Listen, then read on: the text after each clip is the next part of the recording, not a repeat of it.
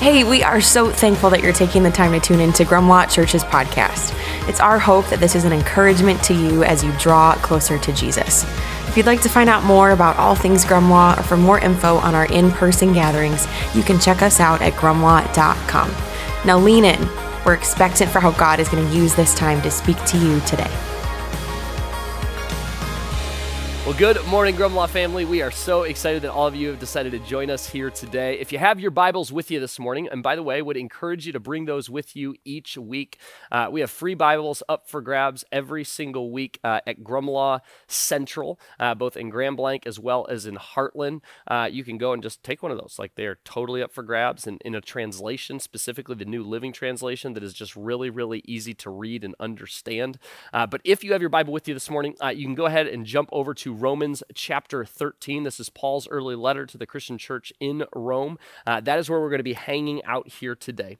Uh, we are, uh, as most of you are well aware, and in fact, it's actually why a good number of you are here today. Uh, we're in a series right now titled Controversial Jesus, a, a series where we're walking through some topics, topics like abortion, the transgender movement, the gay community, gender roles, and a bunch of others, uh, that are in so many ways defining this cultural moment. Uh, but rather than asking the question, what do I think about this? Instead, we're, we're asking the question, what does God say about this? Uh, because here's what we all know uh, society and, and, culture gets it wrong often. Y- you and I get it wrong often. So, so, what we all desperately need is a filter outside of culture by which we can navigate the desires of our hearts, decipher between lies and truth, figure out what is right and, and what is wrong. If you don't have that filter, you will always become a slave to whatever society tells you to believe. Now, the filter that we would advocate for around here is, is this text called the, the Bible. It is a manual for this life. It's a gift given to us that is the imperfect creation from God, our, our perfect creator. And, and, when you follow it, it leads to a life marked by joy and peace and, and contentment, something that we are all, in fact, universally searching for. And, and I want you to think about that for a moment. God chose to give you this gift because he loves you that much. He, he is trying to help you succeed. He's trying to make your life better and, and make you better at, at life. So, in that way, God doesn't give commands because he loves rules. No, God gives commands because he, he loves you. Just like any loving father, he's simply trying to protect his kids. And so the question that we've been asking is what does this loving father have to say on these topics? What type of loving counsel does God offer to his children? That that's what we are exploring. Now, if you haven't been here for the entirety of the series, you can always get yourself caught up at grumlaw.com slash messages, or you can find us on our Grumlaw Church, wherever it is that you grab your podcast. Uh, I would especially recommend at least going back and listening to part one, uh, which lays the groundwork in a lot more detail than what I just briefly offered, uh, lays the groundwork for, for why God led us to dive headfirst into these topics. And, and it's because of the hot button nature of these topics that we're utilizing video teaching in a way uh, that we we have never done before. And so, if you are watching this uh, sermon right now via video, uh, we just want to let you know that this is not a lane that we're going to be running in like for forever. In fact, live teaching is kind of the avenue that we have chosen to go in as a church, but rather, uh, we are doing this uh, as a concession for this series because of the hot button nature of these topics. And the feeling of leadership was like, hey, uh, we feel like these topics are best to be addressed by the lead pastor, which happens to be me. Uh, but as soon as this series concludes, we will be right back to, to live teaching. And again, I just want to say thank you. I have literally not heard a single complaint in that area. It, it would seem that all of you understand why we decided to run in that lane for the sake of this series. Now, the title of today's message, and again, we still got some more controversy for you. Uh, the title of today's message is Jesus and Politics. Uh, a message that, admittedly, uh, it feels a heck of a lot more controversial today than it did back, let's just say, in early 2020. Now, if I can just kind of ease all of your minds right here on the front end, uh, in this message, I will not be telling you who to vote for, uh, which side of the political aisle to stand in, nor will I accuse any presidential candidates, past or present, of being the Antichrist. Some of you, some of you seem a little bummed out by that. All right. Anyway, rather, as we have done throughout this series, we're going to appeal to the scriptures as our guide and, and allow God to guide our steps. Fair enough? So, with that in mind, uh, I'm going to have you repeat something after me right now. And we've done this actually a couple times in this series. All right, here we go. I would rather my pastor tell me what is true than what I want to hear. One more time, like we really, really mean it. I would rather my pastor tell me what is true than what I want to hear. Now, that is especially important today as we explore what Jesus has to say again in the arena of politics. Now, over the last seven plus years, we have seen a historic rise in what has been dubbed Christian nationalism. Uh, admittedly, Christian nationalism makes today's topic even that much more sensitive, and admittedly, I do not have time to thoroughly unpack this topic of Christian nationalism this morning, uh, but here would be a clear, succinct definition for this term. it, it is a cultural framework that blurs distinction between Christian identity and American identity, viewing the two as closely related and seeking to enhance and preserve their union. In short, the Christian faith, through Christian nationalism, has become deeply intertwined with patriotism. Now, quick disclaimer uh, there is nothing wrong with patriotism in and of itself it is okay, in some cases even healthy, uh, to have a devotion to one's country. Even though this cultural moment, and I have not been shy about admitting this, even though this cultural moment appears to be a bit of a hot mess, I still believe that we live in the greatest country on the planet. I love the United States of America. But, but where we have seen evangelical Christians drift over the last seven plus years in particular is how deeply intertwined one's faith can become with pride in the country but placing faith in political leaders at nearly as high of a level as God Himself. I'll just say it very plainly. It's been a little alarming to watch such a large swath of right wing evangelicals treat a Republican presidential candidate as if he is the second coming of Christ. Now, again, I don't mean that to be a jab, uh, nor an endorsement of a political candidate. I'm merely trying to help us understand how pervasive this has become how politically charged the local church has become in large portions uh, of our nation. Now, admittedly, uh, this is probably the area where I have felt the most pressure over the last couple of years as I pastor this church, and in particular to speak to this. Uh, many people have left this church uh, because I will not endorse uh, nor condemn certain political candidates from this stage. Uh, it's a common question that I get from people who are new to this church. They want to know, come election season, who Grumlaw will side with. And when I tell them uh, that we will not be encouraging those who call this place their church home to vote for a certain candidate, instead, rather to pray and, and vote according to their consciences, uh, they often get rather frustrated with me and choose to attend a different church. Uh, no skin off my back, by the way. I am happy to point them to some local churches that ring that Christian nationalism flag loud and and proud. Now, from my vantage point, uh, the two biggest concerns that I have with this movement uh, are, are, these. Number one, uh, Christian nationalism reduces Jesus to a political leader rather than our Lord and Savior.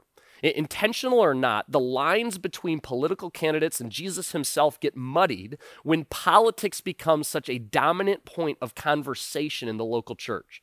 It's the sentiment of if the Republican Party ain't winning, Jesus ain't winning. Church, that is a travesty. Jesus can stand just fine on his two bloodstained feet. Let us remember, we are on the winning side. Death has already been defeated. Jesus has already declared victory when he rose from the grave. Jesus, just to make this very clear, does not need the help of any political candidate. And then, number two, the second issue that I see with Christian nationalism is that Christian nationalism treats those on the opposite side of the political aisle as an enemy to be defeated.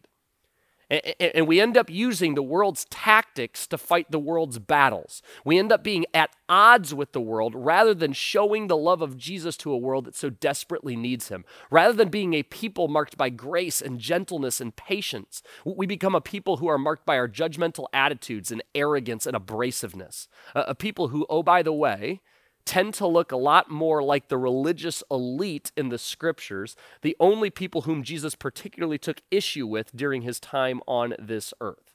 So it begs the question uh, what type of loving counsel does God offer to us in his living, breathing word?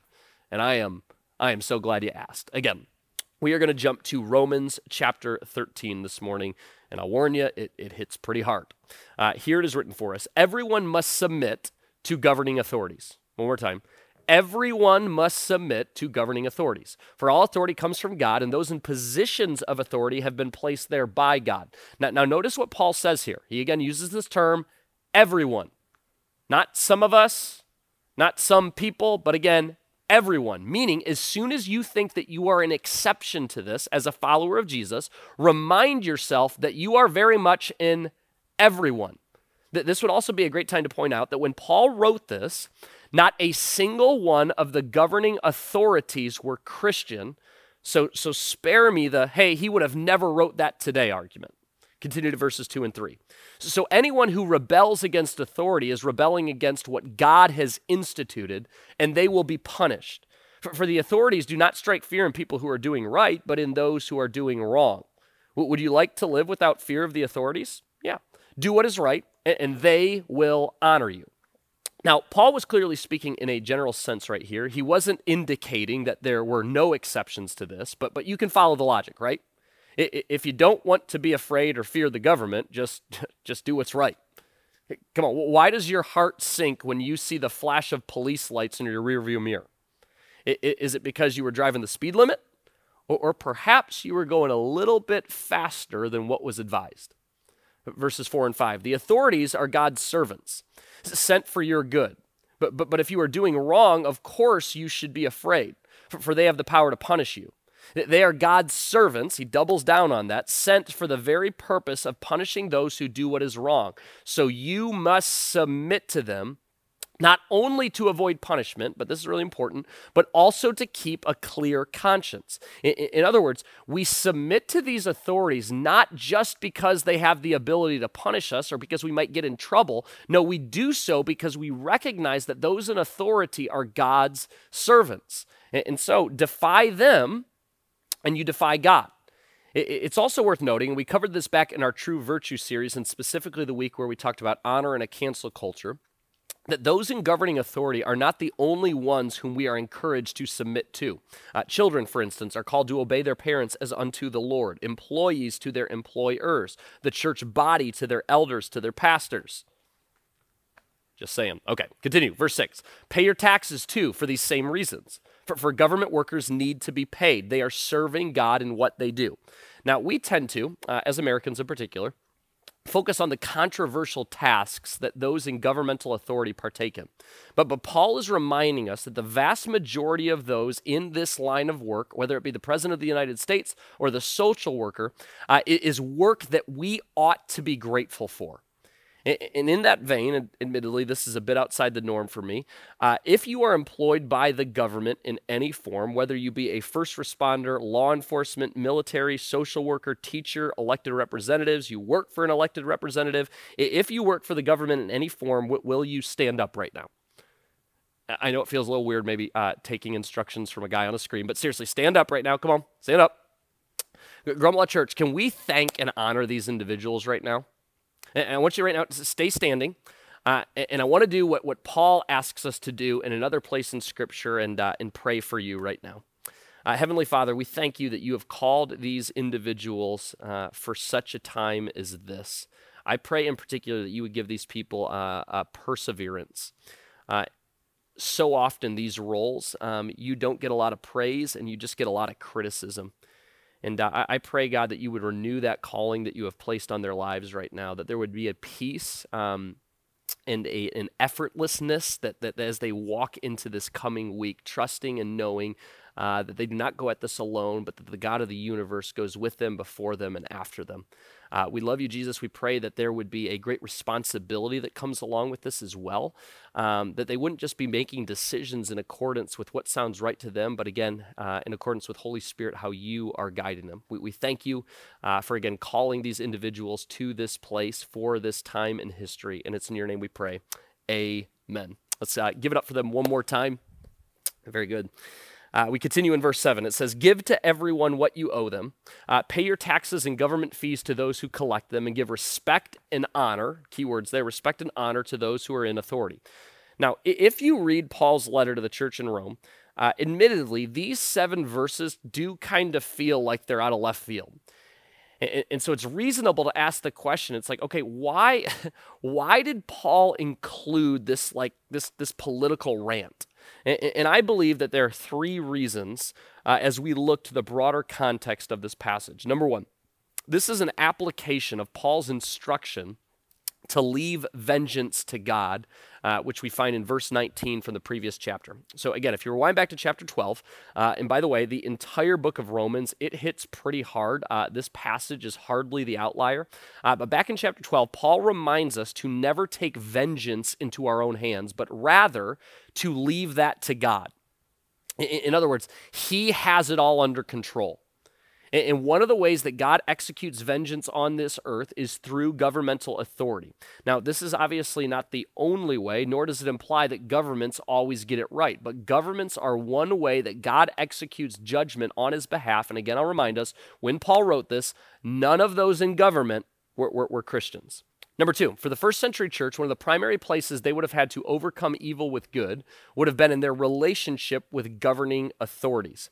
Uh, it's one of the most popular passages in all of Scripture. Again, he's hearkening back here to verse 21. Uh, so popular, in fact, that it was turned into a song Do not be overcome by evil, but overcome evil with good.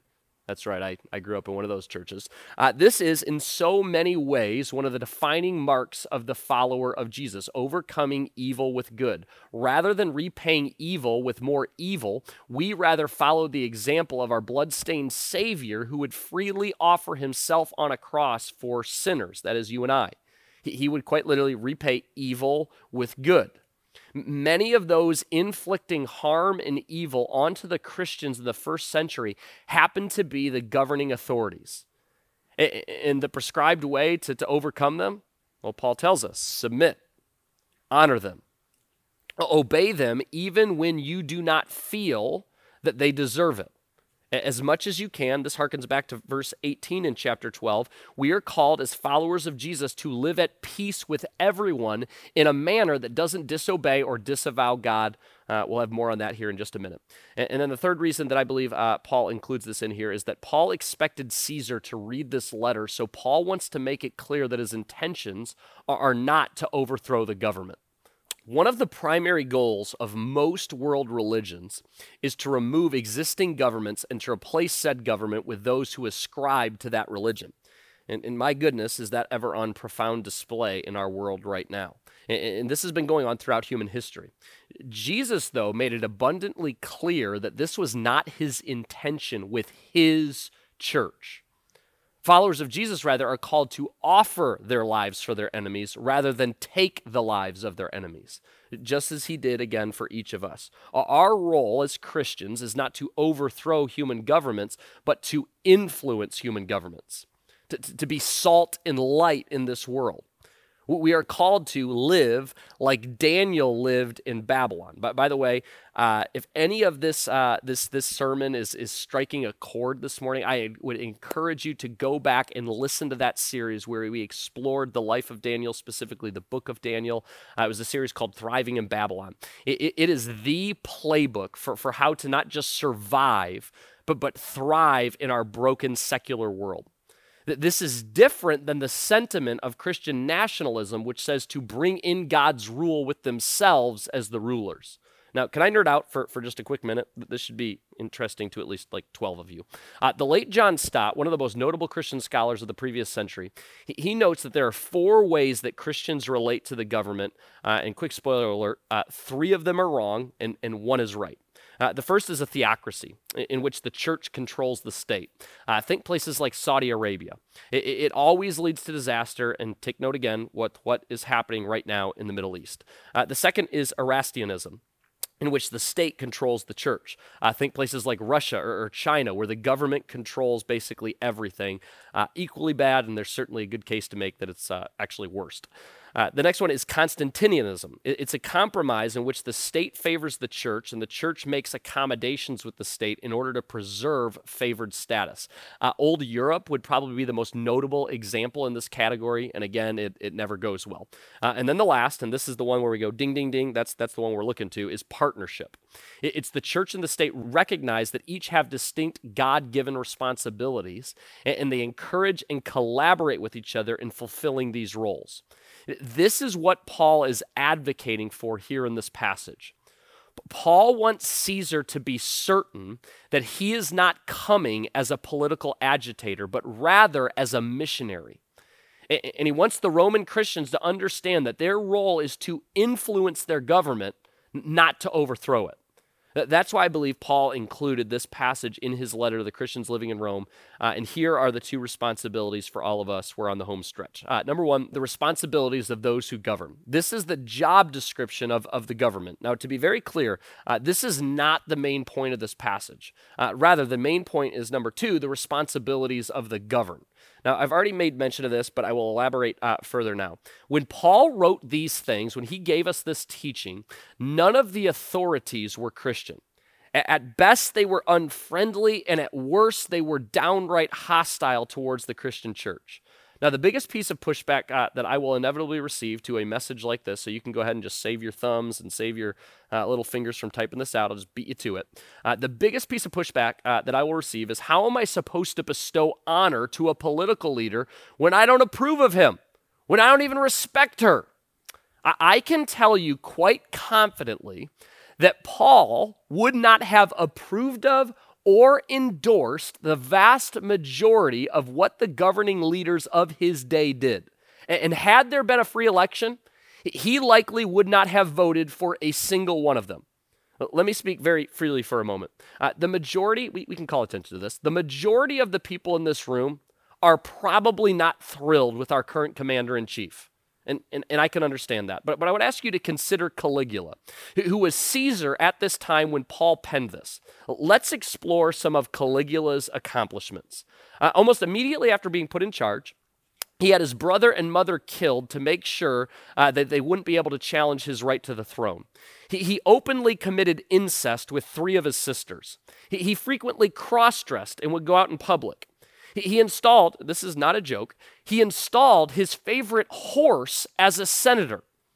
And he later promoted that horse to proconsul, which begs the question like, what, what did that horse do to receive said promotion? I mean, that must have been that must have been a heck of a horse. Now, y'all are laughing right now, but but I have seen how some of you treat your dogs.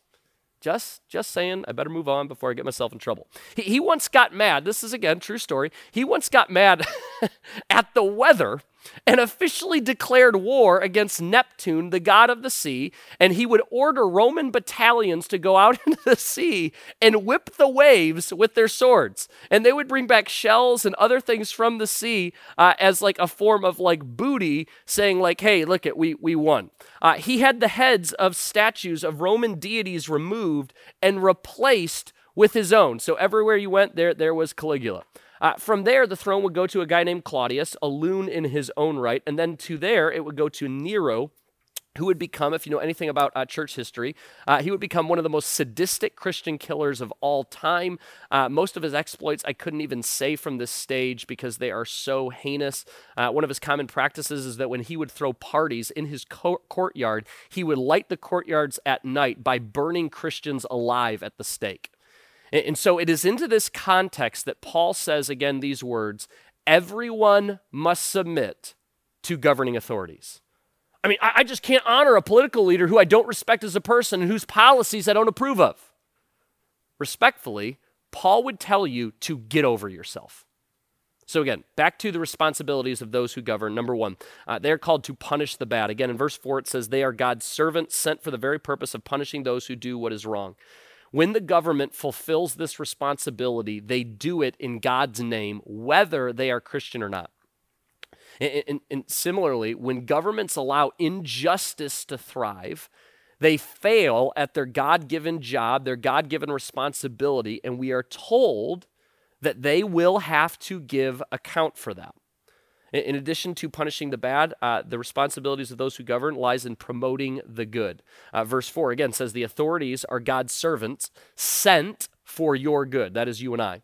Uh, those who govern are called to promote the general welfare of their citizens. And again, we're reminded that those in authority will be held accountable for this. So you and I, we don't need to feel the need to take vengeance uh, or accountability into our own hands. We are assured that God, again, has that very much under control. And then number two, again, the responsibilities of the governed. Uh, our, our, first responsibility is to submit. Again, verse 5 says, so, so you must submit to them, not only to avoid punishment, but also to keep a clear conscience. We submit as a matter of conscience, not merely to avoid punishment.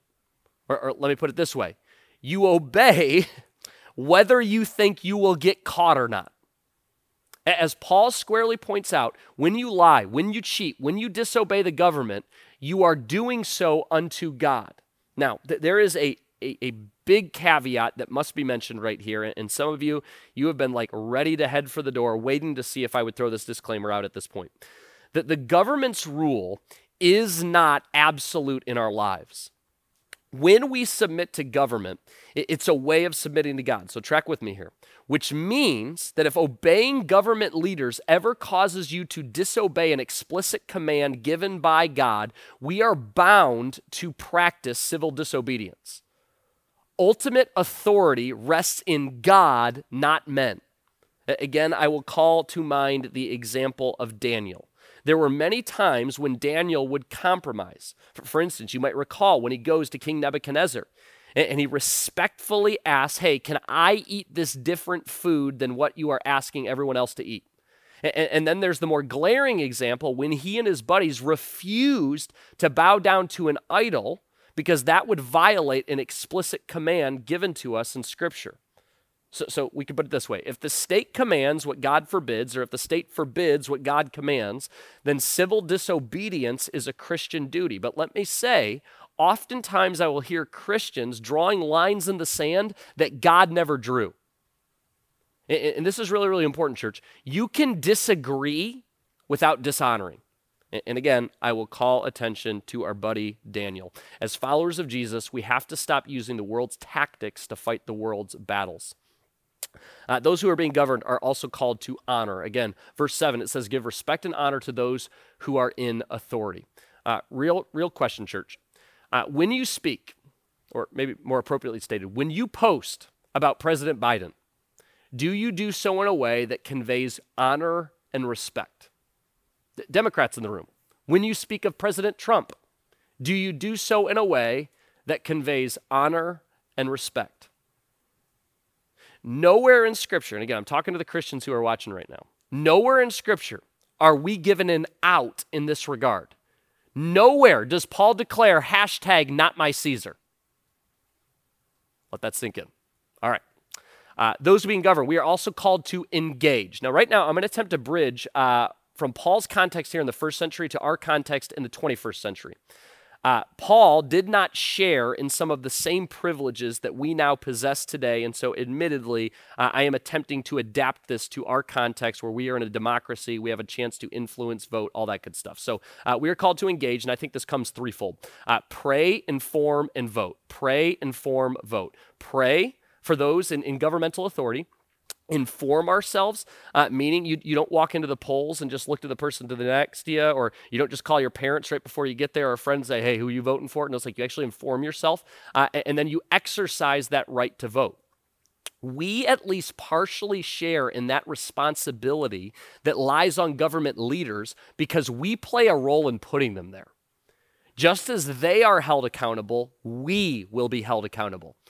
Again, real talk. When you vote in favor of pro choice laws because you've taken the bait that that is a woman's right, you will be held accountable for that.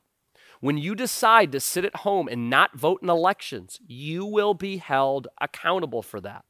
Think about it this way uh, Jesus goes out of his way to put loving thy neighbor on the same playing field as loving God. In fact, he says, hey, the best, your love for God is best illustrated, authenticated, and demonstrated by how well you love the people around you. One of the most practical ways that we have the opportunity to love our neighbor is helping to vote policies and people into office that will end up loving our neighbors well. And then the last call for those who are being governed, uh, we are called to moderate. In other words, have tempered expectations for the government. This goes back to where we started in the conversation around Christian nationalism. That the government's role is very limited. Our hope as followers of Jesus is not in government, good or bad. Even the best of human governments are just a temporary, imperfect, fallible fill in for God. Our, hope isn't in politics because salvation does not come riding on the wings of Air Force One. It, it already came cradled in a manger. Our hope isn't in a donkey or an elephant, but in a lamb. Our primary work isn't in politics, but in the local church. We move the world most not through the ballot box, but through prayer and submission and obedience to our risen King. Amen.